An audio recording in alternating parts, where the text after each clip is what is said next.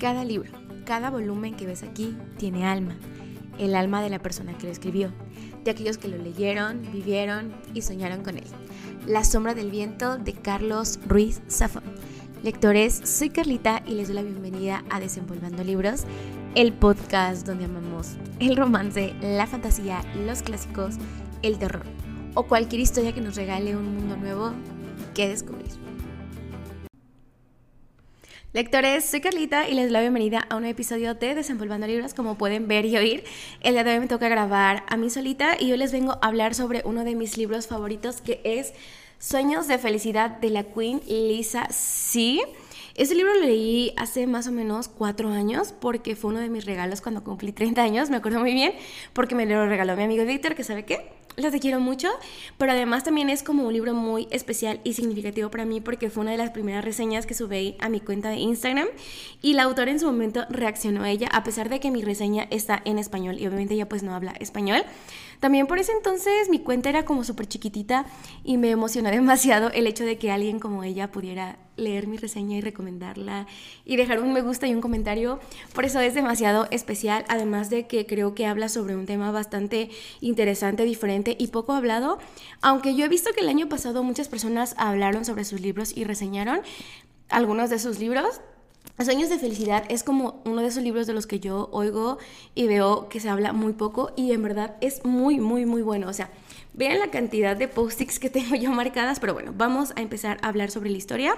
Este libro está ambientado en China en un periodo bastante triste y oscuro sobre el país al que denominaron el Gran Salto hacia adelante, que es más o menos del periodo de 1959 a 1961, 63 más o menos, donde se estima que murieron más de 15 millones de personas debido a una de las hambrunas más grandes que ha vivido el país, aunque eh, esta cifra se cree que está muy por debajo y que puede haber sido como el triple de esa cantidad. Claramente los países y los gobiernos nunca van a hablar de cifras reales porque nunca van a aceptar el nivel de impacto que tienen sus decisiones y sus errores en la población, pero bueno. Esta es la segunda parte de una biología, aunque en su momento yo cuando lo leí no sabía que existía como una primera parte. Y en mi opinión se puede leer y entender perfectamente sin haber leído la primera que se llama Dos chicas en Shanghái o Dos chicas de Shanghái,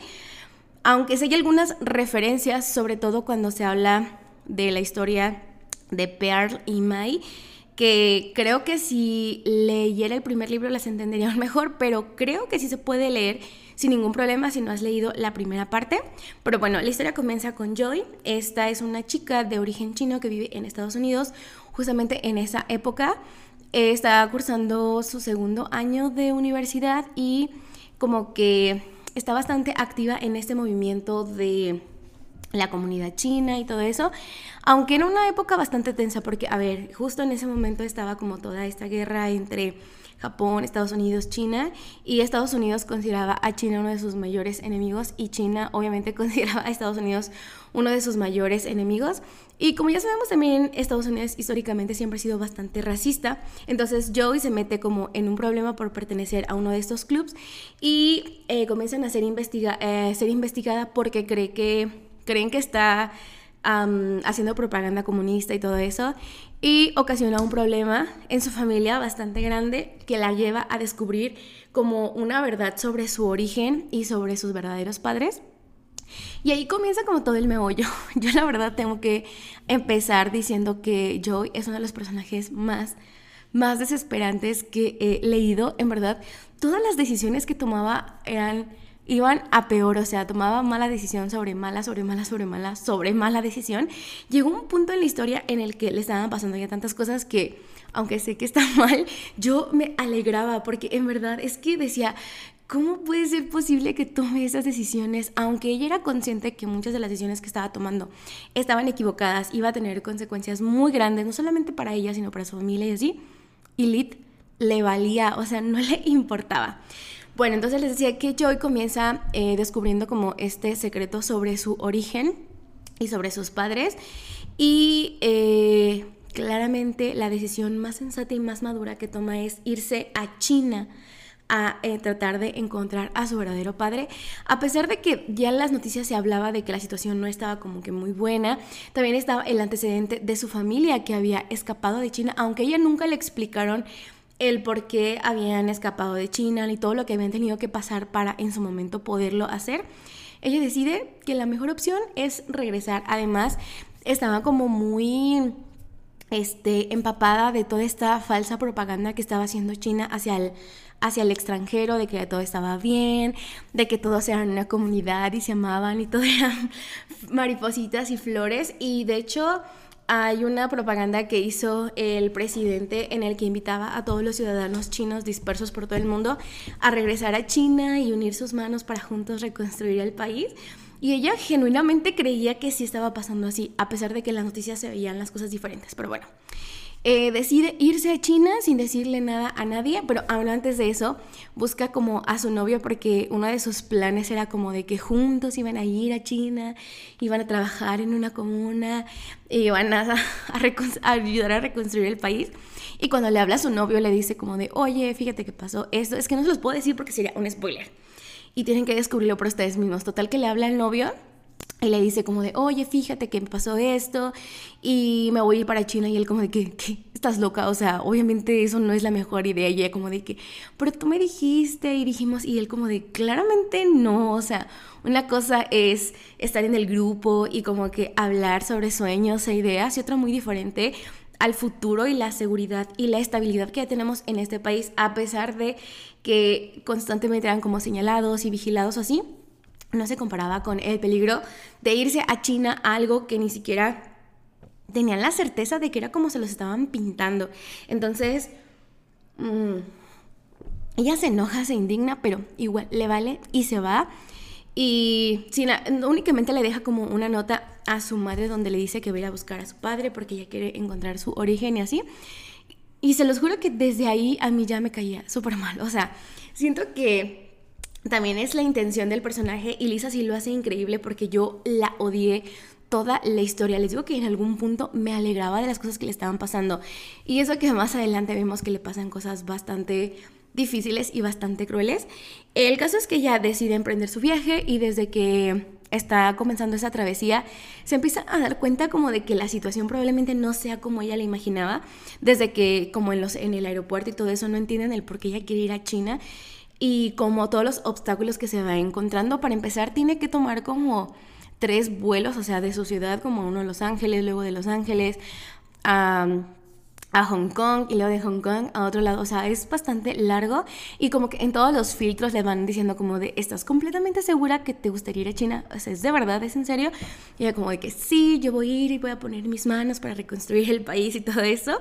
Y al final logra llegar y ella va como con una expectativa. A ver, yo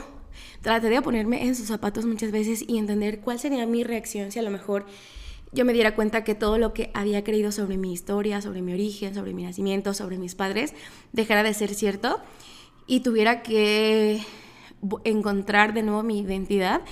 Y a lo mejor también sería un poco optimista como ella, ¿no? De decir, bueno, a lo mejor si voy y lo busco, eh, eh, mi padre va a decir, ah, hija, ven a mis brazos. Estuve tanto tiempo esperando ese momento para que vinieras a mí. A pesar de que en los años que tenías esa persona jamás te buscó, y eventualmente sabemos que esa persona sí sabía de su existencia y Lit al papá le valió. Pero bueno, ella logra llegar a, a China y se da cuenta que la realidad que le habían pintado no era lo que ella esperaba. Sí logra contactar a su padre y eventualmente em, se reencuentran y él como que la incluye en sus planes y así pero no es como ella esperaba, ni resultó ni de cerca lo que ella imaginaba. Y aquí comenzamos a ver lo que,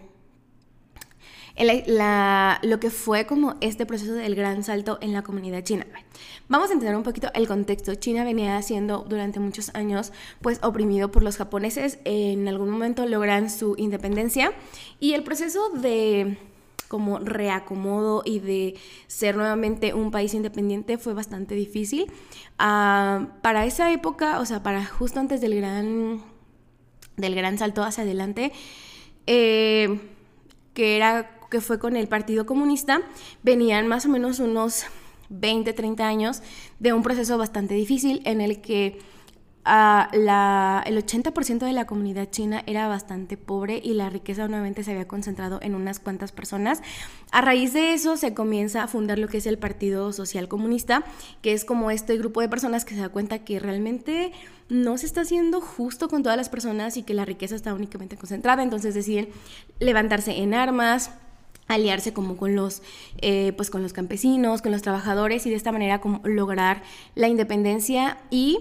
eh, logran como quitar a los terratenientes y a los más ricos como sus propiedades y todo pasa a ser parte del Estado y la intención era repartirlo en partes iguales para todos los ciudadanos, de tal forma que todos tuvieran lo mismo y tuvieran la misma oportunidad. Y, y esta premisa suena bien en un principio, ¿no? El hecho de que todos eh, tengamos igualdad, todos tengamos justicia y que de alguna forma todos tengamos la oportunidad de de, de, encontrar pequeñas fallas técnicas, una disculpa. Bueno, les decía que esta premisa, pues en un principio suena bien, ¿no? El hecho de que todos tuvieran misma, las mismas oportunidades y pues también que la riqueza se repartiera de manera, pues pareja para todos. Lo cual yo no les voy a decir, la verdad, honestamente no sé mucho de política y todo lo que sé sobre el comunismo es por Rebelión en la Granja, que por cierto también es un gran libro. Próximamente también hablaremos sobre él aquí en el episodio. Pero eh, digamos que China venía como arrastrando tanto este problema económico que como que el plan nunca estuvo como bien pues bien trazado, ni se previeron como todas las posibles, no cosas, las cosas que no pudieran funcionar y fue lo que comenzó a pasar. Eh, la tierra se dividió entre todos, pues los que en su momento fueron trabajadores de terratenientes, como que a cada quien se le asignó un pedazo de tierra y pues de ahí tenían que dar como para vivir ellos, pero también como aportar una parte al gobierno, pues porque él fue el que les el que se los dio al final de cuentas y la intención era crear una nueva China más próspera, más grande, que fuera potencia. Pero eh, pues esto no estaba funcionando, por lo que el presidente decidió ir en busca de Stalin, en su hermana también comunista eh, Unión Soviética que, a ver, desde ahí también ya había un montón de red flags que él nunca pudo ver, porque dicen, bueno, los, los historiadores cuentan que cuando llegó a verlo, él así como que dijo, al presidente de China, bueno, a lo mejor no así literal, pero lo hizo esperar como dos días para poderlo atender le prestó el dinero como para que ellos pudieran reconstruir China, pero obviamente el interés era altísimo y el presidente como que en este intento de no hacer el oso de manera internacional y hacer creer que el comunismo era el camino y que lo estaba haciendo bien, decidió aceptar sin considerar si iban a poder pagarlo o no o si realmente era como un beneficio para el país. Únicamente estaba pensando en su prestigio. Entonces, a su regreso a China, ya con la inversión suficiente como para levantarlos, decidieron cambiar como la estructura, es decir, Ahora se invitaba a todos esos este, campesinos a los que se les había dado como un pedazo de tierra a unirse y formar a lo que se le llamaron comunas. Es decir, vamos a juntar todas las tierras para hacer una sola, para que de esta manera sea más, em, pues como más próspero, como que para que todo em, la producción sea a más a mayor escala y de esa manera pues poder pagar la deuda y todo eso.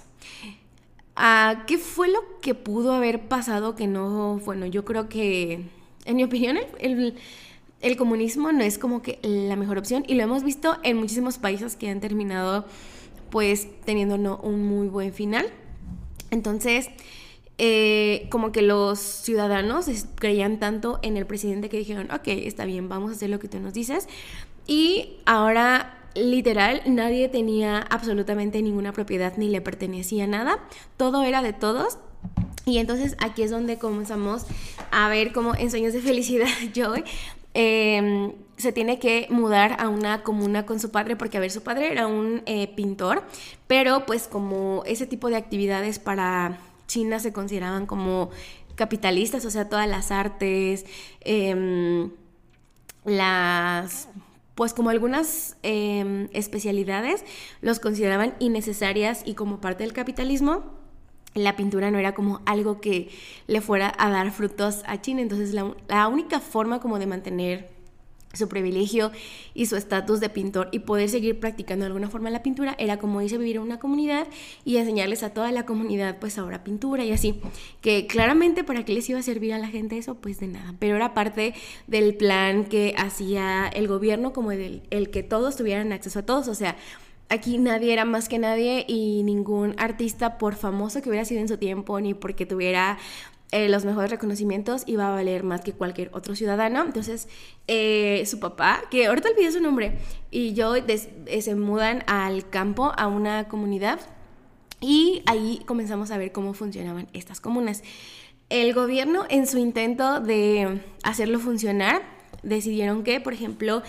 em, para que las personas pudieran dar buenos resultados, se iba a dividir el trabajo. O sea, las personas que fueron a trabajar el campo únicamente se iban a dedicar a trabajar estos. Cuando regresaban del campo, estaban las cocinas comunitarias donde todos iban a comer y había unas personas que se encargaban de cocinar y de prepararlo y de esta forma, pues como que no se cansaban doble, ¿no? De ir a trabajar y luego regresar y hacer actividades como este cocinar y todo eso.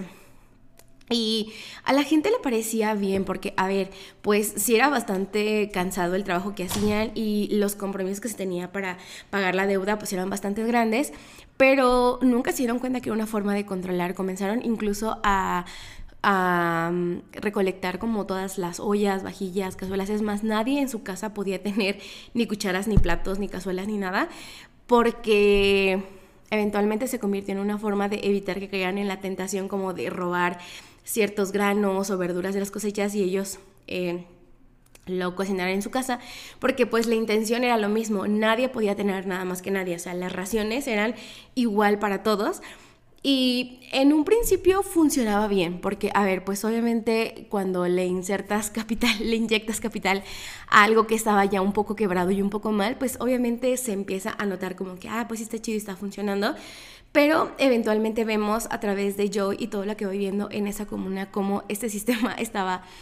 más disfuncional que nada. O sea, eh, las personas comienzan a ver cómo paulatinamente comienzan a tener menos raciones de comida, a pesar de que las cosechas eran buenas y se estaba generando una buena cantidad de productos, lo que se quedaba en la comunidad para repartir era muchísimo menor de la que se necesitaba para que todos alcanzaran. Y esto era pues por la gran deuda que tenían que cubrirse con la Unión Soviética y con la cual no se podían retrasar, o sea, no se podían permitir el decir no, no, no pagarlo. Entonces comenzó, vemos como este declive y este descanso. Y es donde decía que yo detestaba a Joy porque, a ver, estaba viendo la situación desde la que llegas y no se parecía en nada a su vida que ella tenía en Estados Unidos. Y a pesar de todo eso, decide como, ah, bueno, pues a lo mejor es verdad, el capitalismo es súper malo y así. Pero ella está viendo el contexto y la situación, ¿no? En el que hay niños desnutridos, en las que hay personas que no, pues que se ve que no están bien alimentados y que aún así pues sufren explotación laboral y todo eso. Y ella decide casarse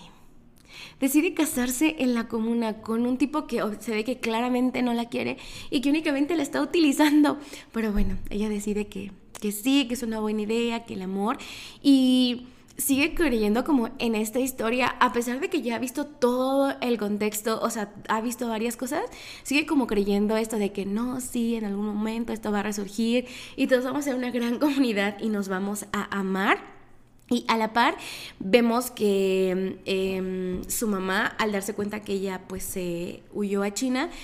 ve la posibilidad de ir a buscarla porque les decía que en el primer libro, Dos chicas de Shanghái, ella y su hermana eh, escapan de China. Entonces ella sí sabe cuál es la verdadera situación, entiende cuál es el verdadero problema. Entonces decide ir a salvar a su hija y vemos cómo era esta travesía, ¿no? ella escapó cómo logró escapar, nos, aunque nos da pequeñas pinceladas, nos damos cuenta de que la situación previa al gran salto también y del Partido Comunista también era bastante horrible, bastante terrible, y cómo sufre este trauma al intentar regresar a rescatar a su hija y vivir de nuevo todo esto. Una de las cosas que se me hizo muy interesante, porque sí lo mencionan en varios documentales, es por ejemplo que cuando ella regresa, eh, y ella tenía como la casa, bueno, la casa de sus padres cuando regresa, esa casa está ocupada por todos los que en su momento fueron sirvientes de sus padres. Y como que ella, no, o sea, ese choque no lo, no lo entiende, o sea, decir, es que esta era nuestra casa, o sea, el trabajo de mis padres y ahora ya no es de, no es de ella ni es de nadie, o sea, es de todos. Los eh, trabajadores, pues como que le dan chance de quedarse porque al final de cuentas sus padres nunca fueron como unos patrones malos y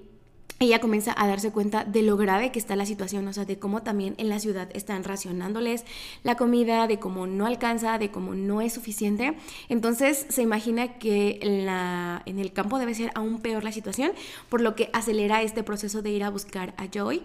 Esta parte es la parte más dura de leer del libro. Eh, les decía que aunque a mí Joy me cae bastante mal, el poder ver a través de sus ojos como todo lo que sufrían las comunidades es bastante triste y bastante duro. Como fue una muerte muy lenta, porque a ver, les decía, en un principio sí estaba funcionando, sí había como suficiente para todos, pero vemos cómo poco a poco esto va mermando y cómo poco a poco cada vez se puede menos y cómo este y bueno, como poco a poco comienza a escasear la comida, la gente no entiende qué es lo que está pasando y lo único que les dicen como los líderes de las comunas es tenemos que seguir trabajando, tenemos que seguirnos esforzando. También podemos ver la manipulación que había hacia la población al comparar una comunidad con otra y esta manera de mantener la competencia y de alguna forma ellos poder cumplir con su pues con su responsabilidad con las deudas que tenían en el extranjero. Eh, les decía que esta es la parte más dura de leer porque, a ver,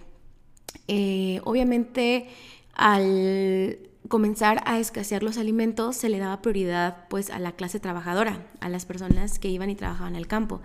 Entonces los, adultos mayores que ya no daban como un resultado fueron como las primeras personas que empezaron a resentir esto. Y pues claramente también los niños porque los niños están pues en pleno crecimiento, desarrollo y todo eso. Y como les decía le empezaron a dar prioridad a la, a la clase trabajadora, bueno, a las personas que podían ir al campo y trabajar y dar resultados y comenzar a ver cómo eh, comenzaba a morir lentamente la familia, comenzó a desesperar a las personas. Aquí quiero abrir un paréntesis que me pareció interesante, o al menos a mí me hizo clic en el momento cuando lo leí. Una de las cosas por las que más se critica a la cultura china es como por los algunos elementos que hay en su gastronomía. Eh, ellos procuran como aprovechar las, lo máximo comestible de un ser vivo, por ejemplo, ¿no? de, de alguno de los animales que incluyen en su, pues, en su gastronomía, incluso pues como algunas eh, frutas, verduras, insectos, nabos, eh, como muy exóticos para nosotros, ¿no? para ellos es perfectamente normal y en su momento cuando yo leí esto a mí me hizo clic y dije, claro, si en su momento la gente se estaba muriendo de hambre, comían lo que podían y lo que había, o sea, no era opcional. Ellos únicamente estaban intentando sobrevivir y la gastronomía es algo que se va heredando como de familia en familia de manera tradicional y aunque a lo mejor ahora o eventualmente años después ya no estaban muriendo de hambre, pues ellos siguieron incorporando eso, pues a lo mejor porque fue lo que les enseñó a cocinar su mamá, su abuela, o porque también pasaron muchísimos años hasta que la economía se pudo restablecer y pues ya se volvió como parte de la tradición, no sé, comer eh, tripas de cerdo. Eh, justo hace unos días me parecía... Mm, de que en TikTok algunos de los platillos más extraños de la comida china para la gente y había como sesos de pato, patas de pollo, que a ver, eso no es tan extraño. A mi hija le encanta el caldo de patas de pollo, pero para otros países eso es desperdicio y ni siquiera es como consideran ellos comer ese tipo de cosas, pero fue en esta necesidad de intentar sobrevivir. O sea, ellos únicamente estaban intentando sobrevivir y no hacer una amplia variedad de platillos exóticos. Entonces, antes de cuestionar o de juzgar a la gastronomía de la comida china, creo que sería importante conocer este contexto. Yo a este punto, antes de leer este libro, la verdad nunca había escuchado hablar sobre esto. Es más, nunca recuerdo que en la escuela no lo hayan explicado. Tal vez sea porque estudié en una escuela de gobierno, pero yo nunca había escuchado hablar sobre esta parte de la historia de China y toda la gente que murió y lo difícil y duro que fue este proceso pues para toda la población en general. Eh, les decía que mm, a través de los ojos de Joy vamos viendo como todo este proceso que va sufriendo las comunas, cómo comienza a morir la gente de hambre, cómo em, cada vez eh, tienen menos alimentos, cómo cada vez las personas entran como en esta desesperación de no saber qué hacer si se supone que quienes están a cargo de ellos, sus líderes, les prometieron algo, ellos ya cumplieron con su parte, han aportado su capital, su su trabajo, su esfuerzo, incluso en los momentos más difíciles siguen creyendo y como ellos literal les vale en algún punto, eh, logra llegar a la comuna donde está eh, Joy y ella va con un solo plan y también es intentarla hacer, poderle escapar poderla ayudar a escapar de China y de la situación que está viviendo. Para el momento en el que ella llega, ella ya incluso tiene un hijo y pues obviamente como esta necesidad de sacarlos de ahí aumenta, obviamente es súper difícil, es súper complicado porque cualquier persona que intentara huir o escapar de China se le consideraba un traidor. También en este miedo que tenía el gobierno de que el mundo se diera cuenta de lo que realmente estaba pasando en mi opinión, muy humilde y obviamente que a nadie le interesa, creo que a China le importaba más que el mundo no se diera cuenta que estaba haciendo el oso y de que su plan comunista no estaba funcionando, más que su población y su gente, porque, o sea, dejar que murieran tantos millones de personas, en lugar de aceptar que no estaba funcionando, que podían recibir ayuda, prefirió que la gente muriera. Es bastante, bastante horrible, la verdad, y bastante duro. Eh, justo por la última parte eh, hablan también sobre algo que de hecho estos días estuvo como muy, muy, muy de moda con la película de la Sociedad de la Nieve. Y específicamente se habla de algo que tuvieron que hacer esos sobrevivientes para sobrevivir, valga la redundancia, a, a ese momento que también se menciona en el libro y para mí fue muy duro y muy difícil de leer porque mm, en mi privilegio, en una persona que jamás ha vivido en una situación así o en una zona de conflicto, de guerra, y que honestamente jamás ha pasado hambre. O sea, digo, puedo decir, ay, no, sí, o sea, me he quedado dos, tres horas sin comer, pero pues llego a mi casa y como o así. Mm, realmente nunca he pasado más de un día sin que coma o decir, literal, sentí muchísima hambre por días. Eh, no lo podía entender, o sea, no, mi mente no procesa el, como las medidas que uno llega a hacer para intentar, para sobrevivir, me hizo sentir mucho coraje por el gobierno, obviamente porque claramente, em, aunque las iniciativas y los, las propuestas y los sueños del gobierno siempre sea el bienestar de su pueblo, eventualmente se les olvida y siempre los más afectados pues son, somos nosotros los pobladores. Y por eso me da mucho coraje cuando la gente se, em, como que se se mete tanto en el papel de defender a un político o algo así, porque realmente, o sea, pues no, o sea, ellos solo les interesa ellos su bienestar y aunque comience con una buena premisa, terminan olvidándolo en el camino y terminamos siendo pues siempre su segunda opción. Así que pues sí, eh, espero que les haya dado como un poco de panorama y de contexto. Siento que últimamente cuando hablo como que me revuelvo mucho y no digo nada. Espero que esto no haya sido el caso porque es un libro que me gustó bastante. Les decía que a través de los ojos de Joy podemos ver lo que fue este proceso del gran salto en China, el cómo la gente murió de hambre, el cómo el gobierno le importaba más la opinión internacional que su población, que saber qué estaba pasando, eh, que hacer algo realmente por ayudarlos y porque la situación mejorara. Eh, también como en esta escala de pues del gobierno, aunque a lo mejor hay algunos que sí tengan muy claro que el beneficio es común, siempre va a haber quienes se vean beneficiados y pues obviamente eso entorpece y hace que cada vez menos personas, o sea, que otras personas se vean afectadas. Y les decía que además la pluma de Lisa sí es preciosa, ella creo que tiene una forma muy particular y muy peculiar de hablar sobre los temas, a pesar de que sean duros, de que sean difíciles,